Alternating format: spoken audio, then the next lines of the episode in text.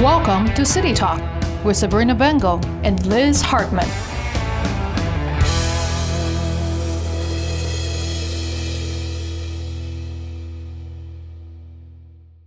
And Liz Hartman. We got to get that fixed, everybody, because I like to have my partner's name on there. Okay, everybody. Good morning. Um, uh, sorry, we're running a little late. We got a little technical difficulty going on here. My co host, Liz Hartman, is currently up in Raleigh doing her American Legion thing, which I'm so very proud of her. What a dynamic, awesome woman. Uh, and so uh, we're going to get her connected in here shortly, and uh, her and I can talk about a few things, and then we're going to be welcoming about uh, 815, 820 State Senator Jim Perry. He's now the new uh, representative, uh, representative senator for Craven County, and we're going to be excited to welcome him on online today. Good morning, Diane, one of my favorite Italian people. Love you, darling. We're good. Is Liz on? Are you there, Liz? Yeah, I can hear you. Can you hear me? I can. Good morning. So good to be with you today. Morning. Good morning from Raleigh. Yes, uh, uh, doing your American Legion duty as only you can do it. So um, thank you for true. thank you for doing that. Um, it's been a it's been a week. It's Friday once again, and here we are uh, at at our uh, posts here talking about what's going on in New Bern. And I just want to say that I was so glad to see you on Wednesday. Oh gosh, what a wonderful event.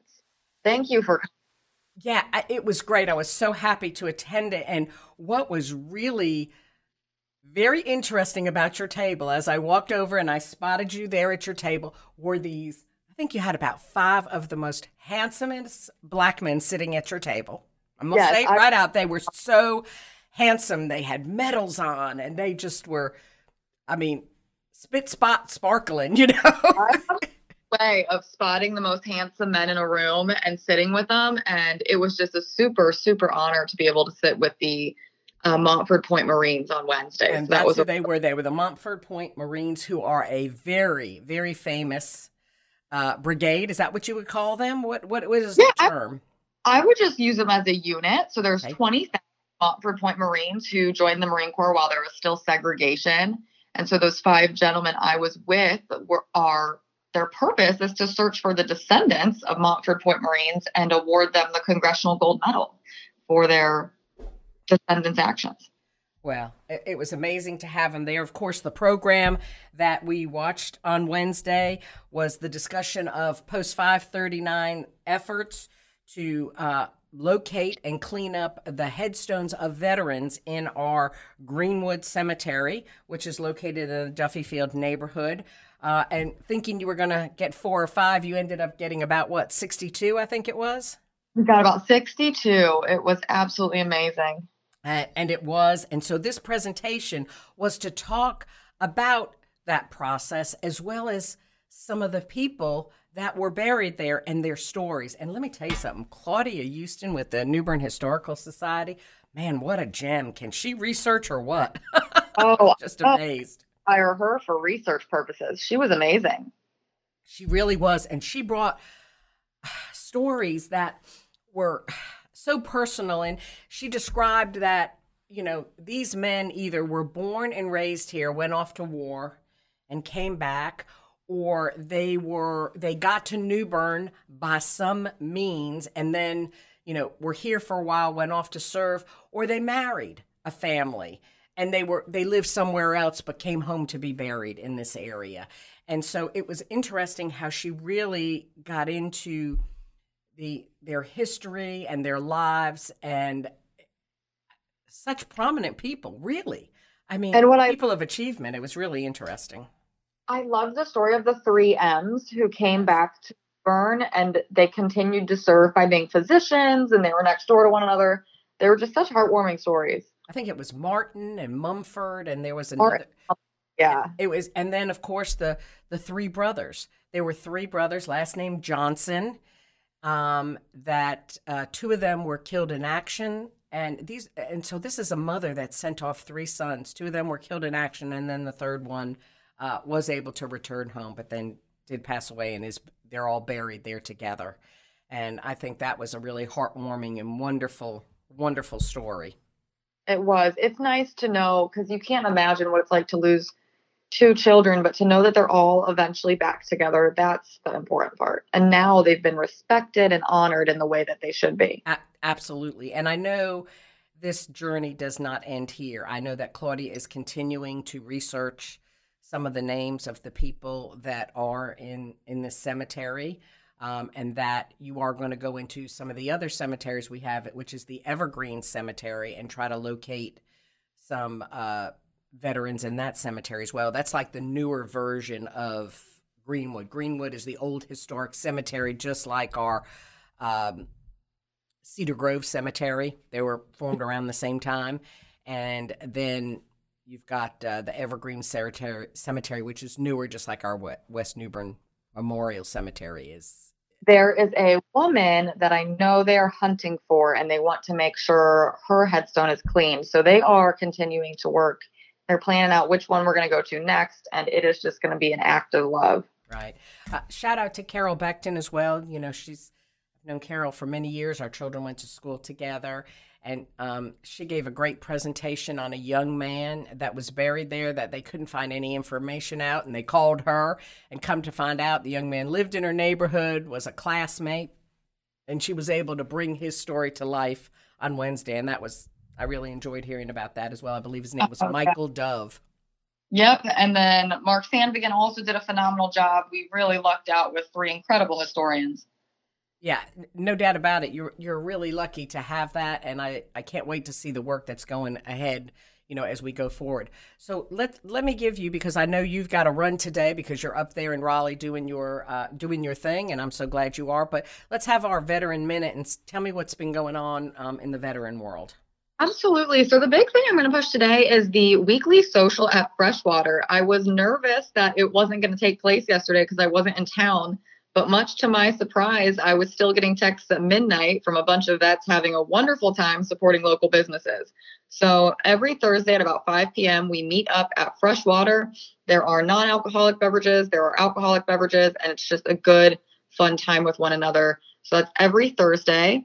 Um, we also had the New Bern Military Alliance meeting this week. It was a phenomenal opportunity to hear directly from Colonel Hubert about what they are planning to do on base a lot of construction coming in the future. They're planning on redoing Slocum Gate, which will provide a much more secure gate for the Marines, and that will end up being uh, just a beauty of a project. They also have secure funding. Sorry, go ahead. I'm just trying to. Get oh, you're. There's no video going on. There's no video. They also secured the funding for a new gym. Anybody who's been on charity knows that Devil Dog Gym is one of the crappiest, for lack of better words, gyms across the And so New Bern, Craven County, Havelock finally did the work and got that money secured. So that's exciting. Um, on the 23rd, I do want to mention that the U.S. flag was raised on Iwo Jima. So make sure you celebrate on the 23rd. Um, get your flags out. So that's February 23rd, correct? February 23rd, yeah.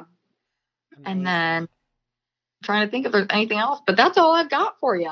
Well, good. And I know you all are active daily in assisting veterans in, in needs with benefits and um, other personal services they need, some rehab services they need. So I know that you and your uh, your post are, are currently you stay active in that daily. Yeah, we've actually got three people, including myself, in Raleigh this weekend to dive deeper into training to make sure when we're back on the East Coast we're providing the most up to date information. There's some legislation through the House and Senate right now to automatically grant VA benefits to those who were deployed and exposed to burn pits. So we'll be out here lobbying on behalf of that. There's a lot of good coming down the pipeline. So is this lobbying at the state level to get this um, done, or is it for the national Congress? This is Senate? at national level. So that's a national level. It's actually a bicameral piece of legislation. Both sides are working on it. Both parties are working on it. It's just you know how politics go. It's just yes, stuff. I do. so we're trying to make sure it gets unstuck.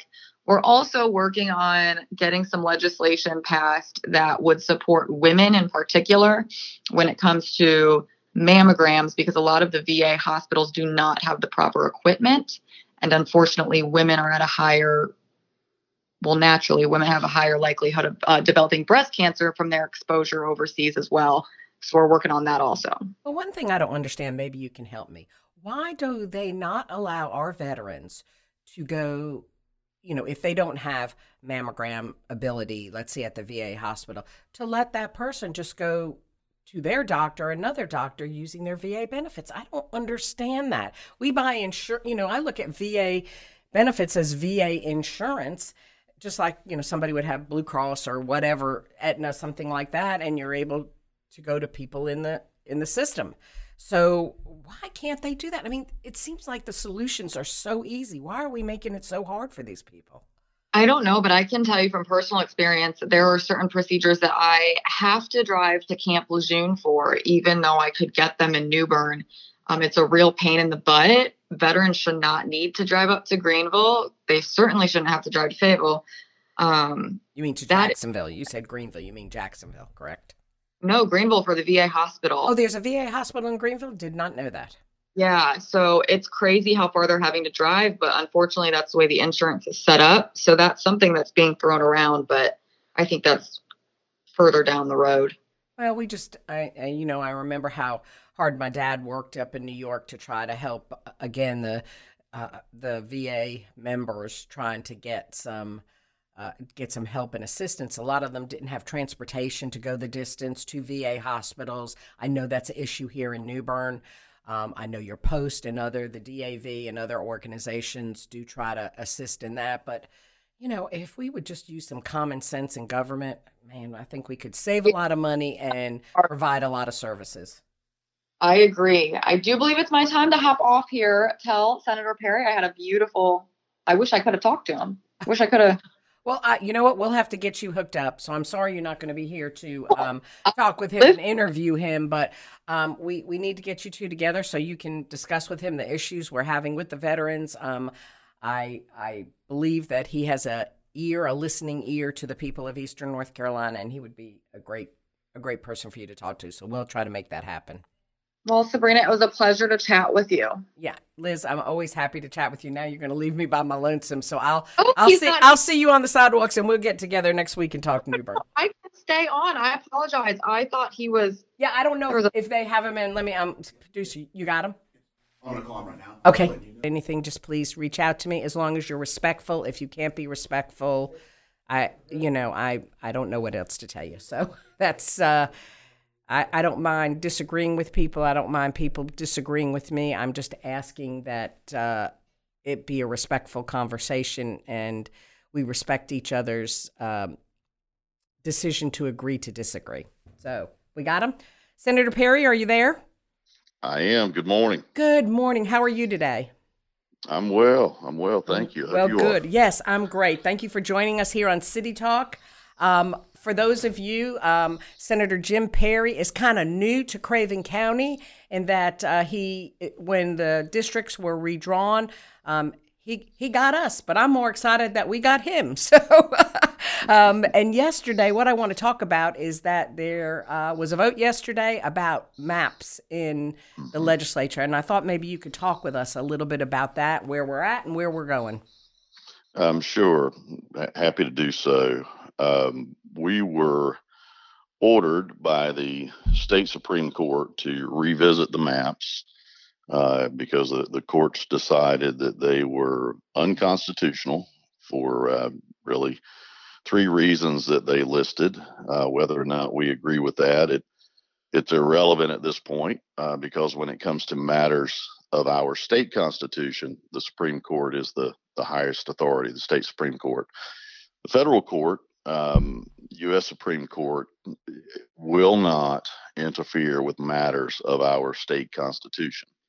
Um, we're often asked about that. So we, we had to undertake a, a redrawing process, and they outlined uh, five measures that we could use to evaluate the maps. So while the, the maps were not what we would consider to be ideal, and, and you know, we have our own ideas about the, the, state constitution and whole county provision requirements of how to draw maps. uh, at this time, this is the the only option we have. So we uh, undertook a redrawing of the state senate maps. Most of it was unchanged. Uh, about 80% of that map, people typically don't know this, but about 80% of the map draws itself because of requirements in our constitution that require we keep uh, county pods together. Uh, as an example, if a if a senate district is about 209,000 people, and you have three counties that fit together and and come within five percent under or five percent over 209,000 people, our our constitution and a, a court case, the Stephenson v. Bartlett case, indicates that we must group those counties together. So, as an example, my original pod of Craven, Lenoir, and Beaufort counties uh, was unchanged and unchallenged during this entire process. So, we don't anticipate the, the court would change that, even if they don't accept the maps. Uh, we attempted to work with Democrats to uh, find some middle ground on some of the areas that were most contentious, and and that was really more of the Mecklenburg County, Wake County, and Guilford County areas. There was that, that's where the issues are. Is that where a lot of the uh, discussion that, went to? Those three areas. Yeah, that's the only place you can really uh, move lines. You know, because uh-huh. they have so many people that the whole county provisions don't catch those. So that was where the, the most contention was. And then uh, up around uh, Buncombe County and one pod in the northeast corner, which which was changed for scoring reasons to make sure that they were within the uh, parameters of the mean median test and the efficiency gap test. So the, the Senate map uh, did not receive any um, Democrat support in the, uh, the House or the Senate. We had hoped to. The House map was passed with Democrat support. I think they ended up at about 115 to, to 5 on their vote. And the congressional map, we felt confident would never receive any Democrat support because of the uh, federal pressures and the national pressures that they receive. Um, but the the maps that we passed are well within the uh, the test outlined by the Supreme Court, and we chose efficiency gap and mean median test because they're not subjective, right? You just you put math in the uh, spreadsheet or the calculator, and it's either within the range or not. And both of those uh, or all of the maps really scored within what the courts have indicated would give them presumptive uh, constitutionality. So they now go before a three judge panel. It's the high court remanded it back to the superior court three judge panel to evaluate. We have to submit them by today. The court has until the 23rd to rule and then i think midnight on the 23rd for anyone to appeal the ruling um, but we we feel we're well within the the basis of their outline and well within the law. So um, that pretty much means that we're going to have a primary then on May 17th, which will include municipal elections such as the city of New Bern. You know, uh, we typically have our elections in October. That was mm-hmm. postponed. Then we were told we would have elections in March. That was postponed. So now mm-hmm. we're at May 17th. So I assume that date is going to hold and there won't be any other changes. Well, like our, our court system seems to be a bit uh, predictably unpredictable these days, but that is the best information we have today that the primary would still take place on, on May 17th. Filing would open up on the 4th uh, and close on the uh, I think the 24th or the, the 14th. So we're talking the 4th of April. We're going to reopen filing and it would go to a- April 14th. Okay, because I originally heard like the 24th of of February. So you think it's yeah? Gonna... I'm sorry, 20 24th to the 4th. I got I got that okay. backed up. So 24th so, yeah, of February. So next week filing will open. It'll go through March the 4th. That's right. Okay, perfect. That's right. Yeah, just want to for for everybody out there to kind of understand it. Again, it's it's going to be interesting because um, the city of New Bern municipal elections will be lumped in with uh, Craven County, North Carolina state and Senate races, as well as uh, congressional races and the Senate race. Uh, uh, that we've got uh, in our state this year. So it's going to be interesting. It's a primary. So, what's going to happen for those of you listening? Um, if there's no Democratic contenders, so if only one person has filed for that, there really is no election process for them. That will go to November. If candidates have opponents, again, like uh, the Senate race, uh, U.S. Senate, and some other um, races, then there would be this would be considered a primary. The winner that comes out of this race would then go on to November. Everybody's That's... on the same page with me. Do we know yeah. though the other thing because it does impact the city of New Bern? Um, our elections are, um, you know, uh, election with a runoff. So if someone doesn't get the 50%, if there's more than two candidates, if someone doesn't get 50% plus one, it goes into a runoff. And we're being told that they don't know when the runoff date is because it's going to be based on if there needs to be a runoff for candidates in the primary, more than two races. So I don't know if you know anything about that. When that date's supposed to be, could be, they're saying it could be June, it could be July. Yeah, no, the you know these the court decision to delay all elections uh, has really caused some confusion on Ooh, that matter. It has because we, I mean, you, you heard me being confused on the, the filing dates earlier, and I live in this world. um, it, it, you know, it's it's just we we're in a period of uncertainty right now. Uh, we we hope to, of course, receive a favorable ruling, not not just for us, but to allow everyone to move forward and plan. People need to know what district they're going to run in. They need to know when to file. They, you know, need to be able to collect supporters and raise funds. I mean, it it, it really has thrown a lot of kinks in the process.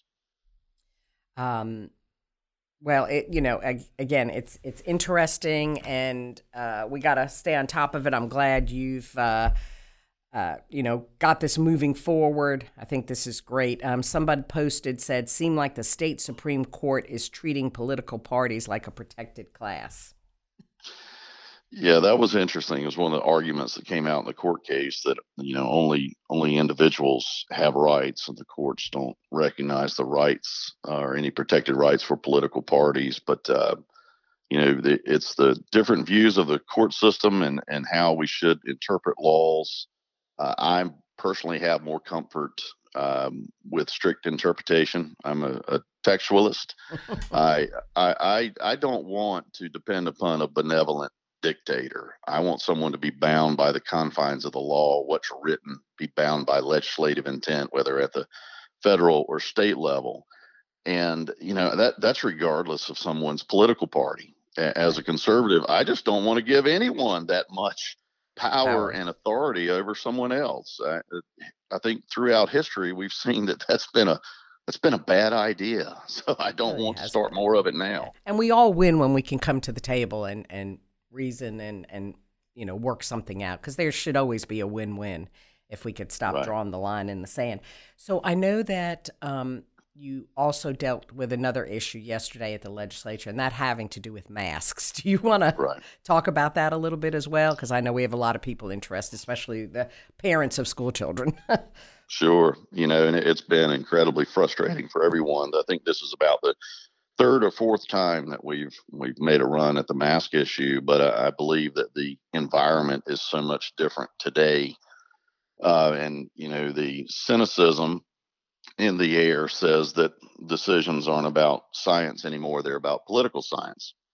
And uh, knowing that a bill was moving through the House, you're, you're probably aware the, the, governor's office called a press conference yesterday to uh, really get out in front of the issue in a sense. But um, I'm not really sure that's what that order did. We, we heard different things throughout the day, but at the end of the day, it seems like he just said beginning the 7th of next month, his recommendation was that people consider dropping those mask mandates. Well, they can drop mask mandates today. I think, you know, we, we may be at 30 or 40% of schools now who are dropping them because they see the damage that's done. So, right.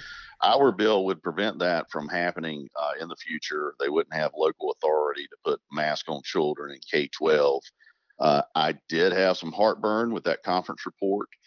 Uh, I wanted to include universities and community colleges. Uh, we had a, a, lot of internal discussion. Um, the Speaker of the House did give me his word that if we wanted to put that in another bill, that um, you know they would be supportive of that to try to run it later if we can get, especially if we can get Democrat support. Uh, there were two crossover votes in the Senate. Uh, I, the, the bill passed with what would be veto-proof majorities when all Republicans are present, and but we'll we'll see how it holds. Um, I had Representative Keith Kidwell, who many of your listeners may know. We had spoken yesterday morning, and we were talking to both sides, the House and the Senate, about the the fact that we're you know we're leaving some uh, young people out, and we did not like that. I was. Yeah. Well, that's Yeah, very true, heartburn. especially at the university level. I hate to see East Carolina, my alma mater, and, and look and see how they're requiring masks for all this stuff. And it's just, you know, mhm. uh, I just hate to see that. You know, at some point, um, vaccines readily available. People make their own choices. Um, they've decided what they want to do, and and now if you, you know, if you want to be protected, you can be. You can still Right. choose to wear an N95 if you want. At some point, we have to believe in the concept of personal responsibility, making your own choices. That is very true. And some of the, you know, this whole vaccine mandate, and, you know, for the record, I'm not anti vaccine, I'm anti mandate. And I don't think anybody should be forced to do anything. You know, I, I'm put out there, I've never had a flu shot in my life just because I, that's what I choose. Mm-hmm. I have made that personal choice for myself. Now, my husband is different, but, you know, that was my personal choice. And, Sure. um, I have to deal with the consequences. Just like I, I gave this analogy the other day people who smoke, you know, that's their choice. We know it ruins their health. We know it can hurt others in their family, the secondhand smoke, whatever, but it is their choice. You know, we do have some restrictions in place, but it's still their choice. I, uh, you know, I, I think as someone who believes in liberty, there is no greater liberty than individual thought. And I, I think you have to be able to make those choices for yourself. If we talked about the impact of this virus, you know, the, the biggest killer that we have is heart disease. Absolutely. You know, really brought on by obesity. No one's no one's banning barbecue and French fries. Um, they better we not. need to, we'd revolt. Uh, Eastern North Carolina would never be the same if you banned barbecue. So that is who we are. that's because we have the best barbecue. That there's no doubt about it. I would stand with you on that. And The people in the West can say all they want, but That's right. that is true. But we just, you know, I'm I'm in prayer. I really am in prayer that um, you know, some of the national rules change. You know, as I was excited, I want to take my grandchildren to Disney World. And um, you know, the whole mask thing is that, you know, they're 2 and 3 years old and you know, I just it's so hard to keep them masked. It's just, you know, they're full of energy and it would be hard to do so. I saw where Disney had changed their policy that they're not requiring masks indoor or outdoor anymore, except you have to be fully vaccinated. If you're not fully vaccinated, you have to continue wearing masks. So to me, I'm really in hopes that all that dies down and goes away because we have seen through Omicron that whether you're vaccinated or not, you can spread. and Right. you know, and someone can catch it. So um, I really wish that you know they would i'm i'm hoping and keeping my fingers crossed that that will come soon as well as releasing the mandates on airplanes um, you know the mask mandates on airplanes because i think again they they have totally changed their filtering system. And what i i'll tell you jim the funniest thing is i've traveled in the last year on airplanes. You know everybody's got they're all masked up and you know the the flight attendant comes down the aisle and says pull it up keep it over your nose whatever. We get up in the air the drink cart comes out, the beverage cart comes out, and boom, everybody takes their mask off and they start drinking and eating.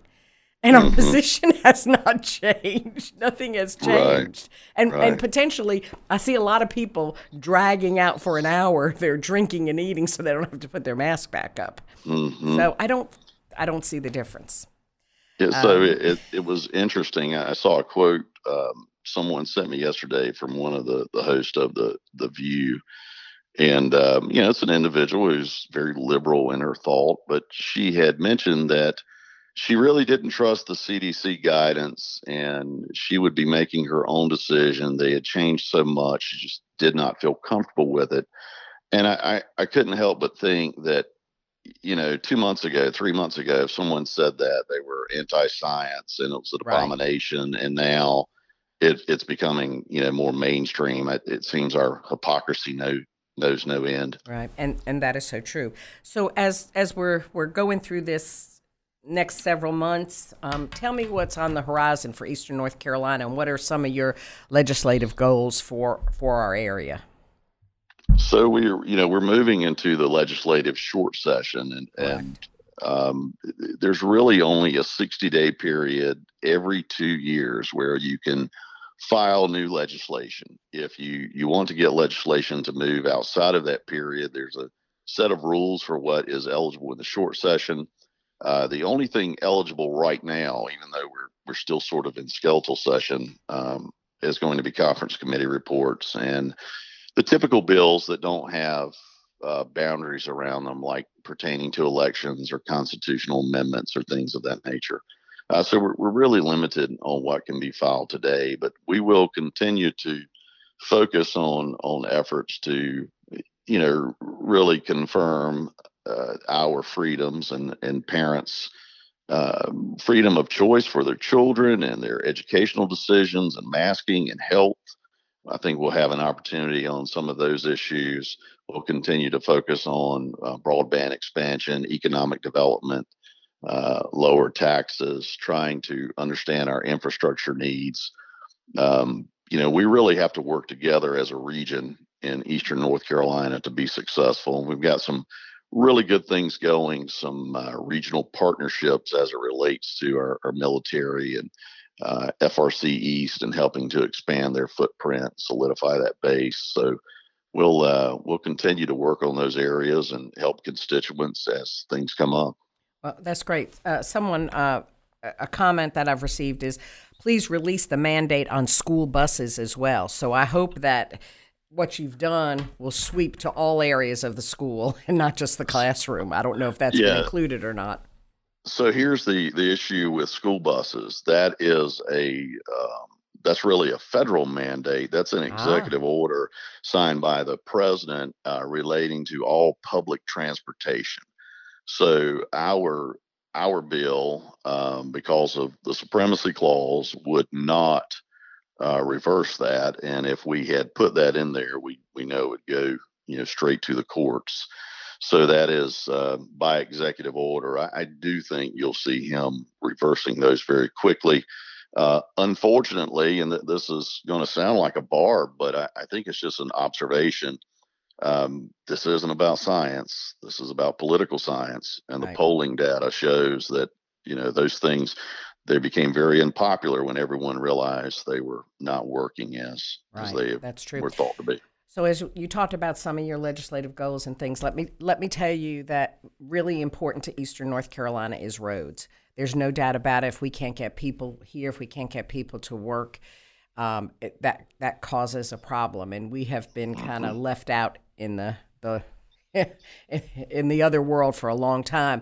And to me, the the one negative is we do not have a you know a four lane highway to get us to East Carolina and to get us to Greenville. So mm-hmm. you think about the people coming down East Morehead, Jacksonville, those areas mm-hmm. trying to get there. I mean, it's it's terrible, but we've got great roads coming from Raleigh there and going mm-hmm. to the Outer Banks, but you know, we're left here. 43 is a dangerous dangerous two lane road that many people have been killed on, had major accidents, and we've got to find a better way. You know, it was our hope that by now uh, 17 would be four laned, at least from New Bern to Chocowinity, and you could kind of get there, take 17 there, and then get to Greenville. I believe it's 11 or 33. I'm not sure the road there, but we keep continuing to be bypassed and not not get the funding at the DOT level for things like that. So. Um, with my elected official hat on, I would ask Yeah. that you look at that because, you know, it brings tourists, it brings people, it takes people to work, it takes people to our major university with a major hospital there that people need to get to, and we want them to be on safe, good roads. So I, I've got bad news on that front. Okay, well, and thanks. no, let me just give you a, a pulse of where we are today. Um, I- most people have read about the Department of Transportation's overspending on the transportation budget, and they have a, a forecast plan. They're they're still they have a ten year plan. Well, I don't know anyone who can really forecast out ten years. Most most states do four to five years, and really four years is over two bienniums. That's a long time to to be forward looking. Well, they they've they've committed uh, to all of these projects and done all of this these advanced engineering studies and let projects. currently they've made about 11 billion dollars worth of promises that frankly can't be delivered on so if, if someone does have a project on the books and it's more than about five years out uh, it's my personal opinion that you don't have a project on the books uh, you know we, we face declining revenue from the gas tax because of cars being better on gas you see some electric vehicles impacting that. We were having conversations about how to redo transportation funding. You know, transportation funding um, and the Highway Trust Fund was the cookie jar for years for folks to balance budgets in previous administrations. Correct. We've been digging out of that hole.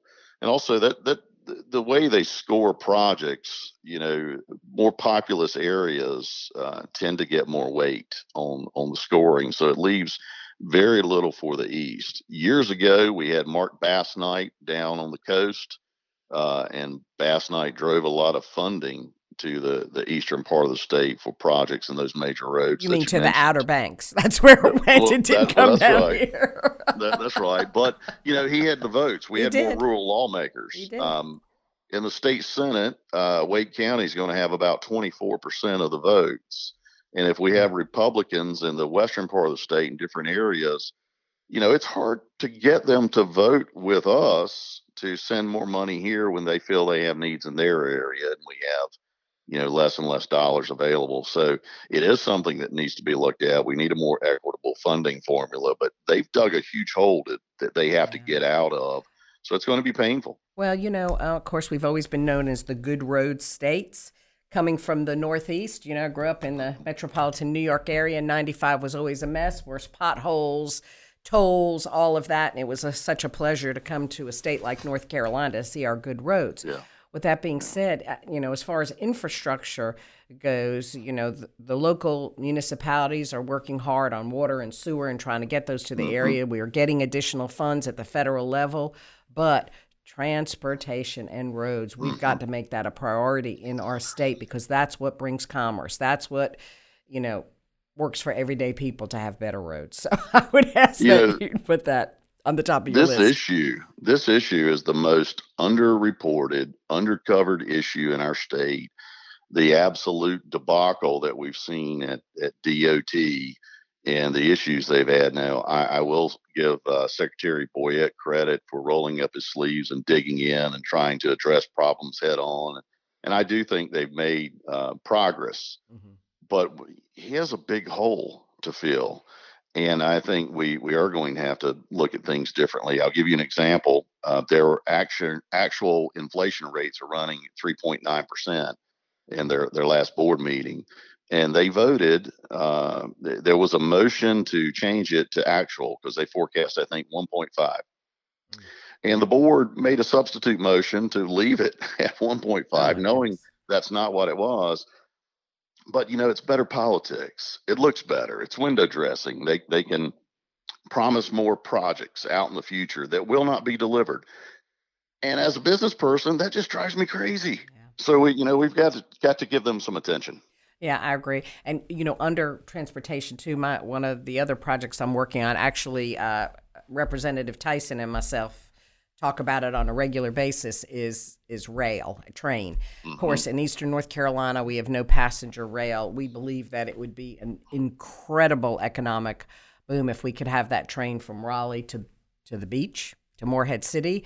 Uh, the tracks are there right now. Norfolk Southern has the total lease on them. I know that uh, I want to say kudos to Carl Warren. I'm so glad he's been brought in. He's amazing. I like working with him, and I think he's got a great vision for the railroad. But you know, I would love to have some passenger rail. Our our railroad tracks go right through the airport that we have mm-hmm. here, and just think people could be able to come down, get on that train, step off the air, you know, airplane, walk, you know, maybe a hundred yards and get on a train to take them down to the beach.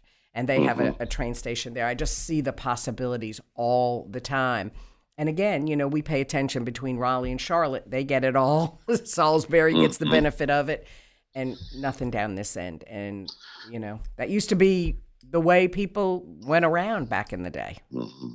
And like I think there would be support for using the capacity of the existing rail when we, we hear communities talk about uh, additions of rail Right. whenever we we already don't have enough roads and the roads that we've had i don't think the the maintenance funding has been where it needs to be so maintenance funding hasn't increased but we've added roads well you know i, I was raised you you don't continue to buy things if you can't take care of the things you have today so I, I think there has to be a balance on that And, and and I But- agree. and those are just good things to look at at the future. How do we do to? How do we move our population? How do we get them to jobs? You know, again, unfortunately, I'm I'm speaking to the New Bern Craven County situation. We have minimal transportation. You know, public transportation. So it really limits people um, to be able to get to work, to be able to get to the hospital and to our community college. So always looking for ways to try to increase that and you know make it better. So Sure. And you, and you mentioned you mentioned Steve Tyson, uh, Representative Tyson, my my good friend in Craven. Well, he has um, been wearing me out and educating me on on different transportation needs and issues at the airport and some things that are near and dear to members of his community. So Steve's really been uh, digging in and advocating for the community and learning a lot since he's been up there. He's Yeah, I enjoy. I've guy. always enjoyed working with him, and um, you know, we we have that same go button, so it's really good. Um, Mhm. one of my comments is the bypass is coming, and it is. You know, they're working on it down here. That's the next big exciting thing for this area. Um, production manufacturing should be a priority, bringing good paying jobs with benefits to this area. And again, that does help. We can move things. It helps Cherry Point and the other areas with that wonderful bypass to get people from Raleigh to the beach and move goods and Mhm. services too. So um, Mhm. we're thankful that's starting. It's going to be three years of pain, Senator Perry, but it's Sure. going to uh, the end result. I want to remind people that when we were building the new bridges here in town, you know, three years, everybody said downtown would die. We would it would kill all of us. Nobody would come here anymore, and Mhm. it they not only came, but once it was completed, that many more came. So it's been a good thing. And I know three years sounds like a long time, but it, it goes by in a minute. It really does. Well, we, we will have a little of that. I call it the orange barrel syndrome. what what that causes is uh, people tend to be grumpy and they they talk very ugly to each other in Raleigh. So I know we'll see that down here when we have a lot of those orange barrels. Boy, talking ugly. I wonder where that came from. Mm, goodness gracious. Well, anything Right. else going on in Raleigh we need to be aware of because really what happens in there does impact Eastern North Carolina. Um, I know that you've been working really hard on many areas like agriculture. Uh, broadband is important in western part of our county. You know, they can't even get an internet signal when these kids were out of school. So it was really, uh, really bad for them. But I know that you're up there working for us, and I'm I'm very pleased about that. Well, thank you. Thanks for the, the kind words. We, uh, you know, we'll continue to focus on the execution of that because it's great to get funding, but you know, it, it takes time to get the resources on the ground and, you know, you know what's happening with cost right now, but, but finding people to do the work, you know, and fill these contracts, that's a, another issue that we're facing that's complicating matters, but we, we do feel like we've made some steps in the right direction from an infrastructure standpoint and things that we need in the rural areas to be competitive.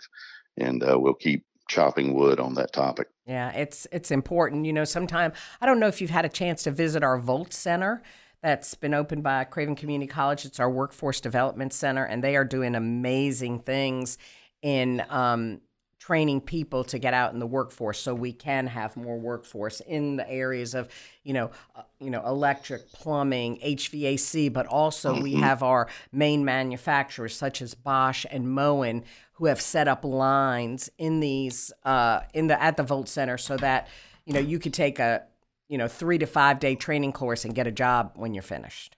So Yeah, I think that I think that's fantastic. You know, we we we drilled into people's heads years ago that hey, you've got to go to college. You've got to go to college. Doesn't matter what you study. You just you have to be a college graduate. And I I, I think like society does, we we probably went.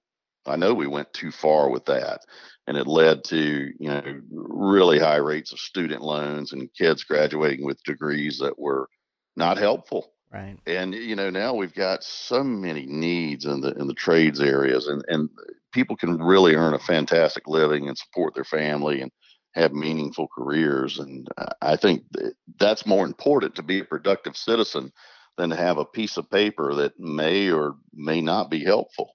So I, I just, I, am a big supporter of our community college system. I graduated from Lenoir Community College before I transferred.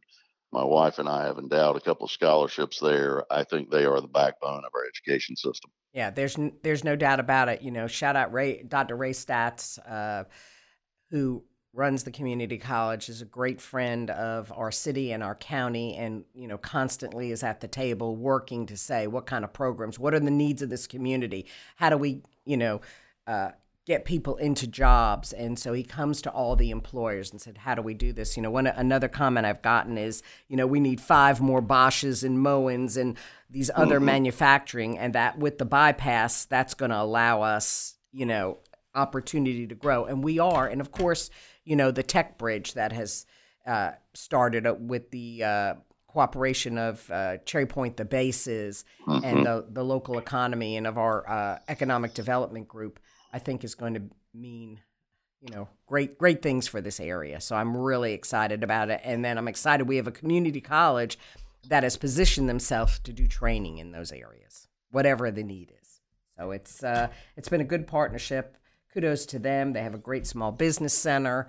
And i i want to see them do more and more in this community as far as uh, you know training for jobs because we desperately need it yeah, I agree. I, I, I agree. We we can't uh, get enough help from those folks, and we need to do more for the community college system because they are the ones that are preparing the the productive citizens of our community here locally, and we need to see more of it. Right, and and that is that is so true, and we do. So you know, I think the end goal for me is less restrictions, more common sense, uh, allowing the uh, marketplace to work and if we do that, I believe that, you know, we'll see many successes down the road. I agree. Well, I, I can't thank you enough for joining us today and coming on and giving us that Raleigh update. I hope you'll do that from time to time once you're back in the session and what's going on and how it's impacting uh, our county and, and your district. Well, thank you so much. Thanks for having me. You're welcome, Jim. Have a great weekend. Thank you so Bye-bye. much. Okay, everybody, we you have just been listening to uh, Senator Jim Perry, who is uh, now the senator for this district. Um, of course, um, you know a major shout out to Norm Sa- Senator Norm Sanderson, who has served and represented this district for uh, many years, and uh, God bless him. What a godly man, and he did an excellent job in representing us in Raleigh. Uh, of course, you know, lines being withdrawn, he uh, redrawn. He lives in Pamlico County, and I believe now um, it's more east and north his district, where you have uh, Senator Perry, who is, lives in Kinston and Lenoir County, and they're just, you know, it seems like shifting around some things. But whoever's there, we're going to work with them and make sure that they're here advising the citizens on what's going on, just like our very own uh, House member Steve Tyson and what a great job he does. So it's been good to listen to them, to have them, and to find out what's going on. I want to let everybody know that next Friday we're going to have a great, great show. We're going to have Carrie Gallagher, who is the executive director of the African American Heritage and Cultural Center. And she's going to be bringing with her a couple of her board members, and they're going to talk about the good work they're doing and also that they are a repository for a lot of the history that it that had happened in the American in the African American community that's kind of been lost and they're trying to bring it all together with pictures and stories and been working on it for a while. And she's done an amazing amazing job. They were behind working with the sign program that you see 16 signs throughout the Duffy Field community that tell the story of the people that lived and worked there and contributed to that that area and to that neighborhood and to the to all of the city of New Bern. So uh, she does a great job. I'm excited to have her and her board members. We're still trying to celebrate Black History Month, and uh, we'll be having them on next Friday morning. Liz will be back in New Bern, which I'm always glad to have her, and uh, she'll also give us that uh, veteran update that we'd like to get on a weekly basis. And I appreciate everybody joining us today, coming on and being part of our, our program for the comments. I appreciate every one of them. Uh, again, I want to thank you. I, I urge you all to um, agree to disagree, to be kind, to be respectful. And I think that's how we move forward as a city. That's how we move forward as individuals. I've, I've said this so many times on this program that, you know, New Bern's really about the people. You know, buildings come and go, things things changed. That's stuff, but people are people. And as long as we can try to be respectful with one another and work with one another, um, I think that's that's the answer. Um, it's been a rough week for me. I will tell you, though, I'm a survivor and I'm just to stand up and hold my head up high because I haven't done anything illegally or morally wrong. Um, and um, I'm going to continue to serve the people with the best of my abilities and continue to do great things in this community uh, and try to do it with a smile on my face. So I'm here. I'm going to stay here. and because uh, this is home, this is where it is. And for all of you that love this community, let's love each other first and foremost. And I think uh, it'll be that much better. So I appreciate you joining me. I look forward to having you with us next weekend and get out and enjoy. I think it's going to be a beautiful day tomorrow. A little rainy today, but a beautiful day tomorrow. So uh, we will see you on the sidewalks, everybody. Have a great Friday.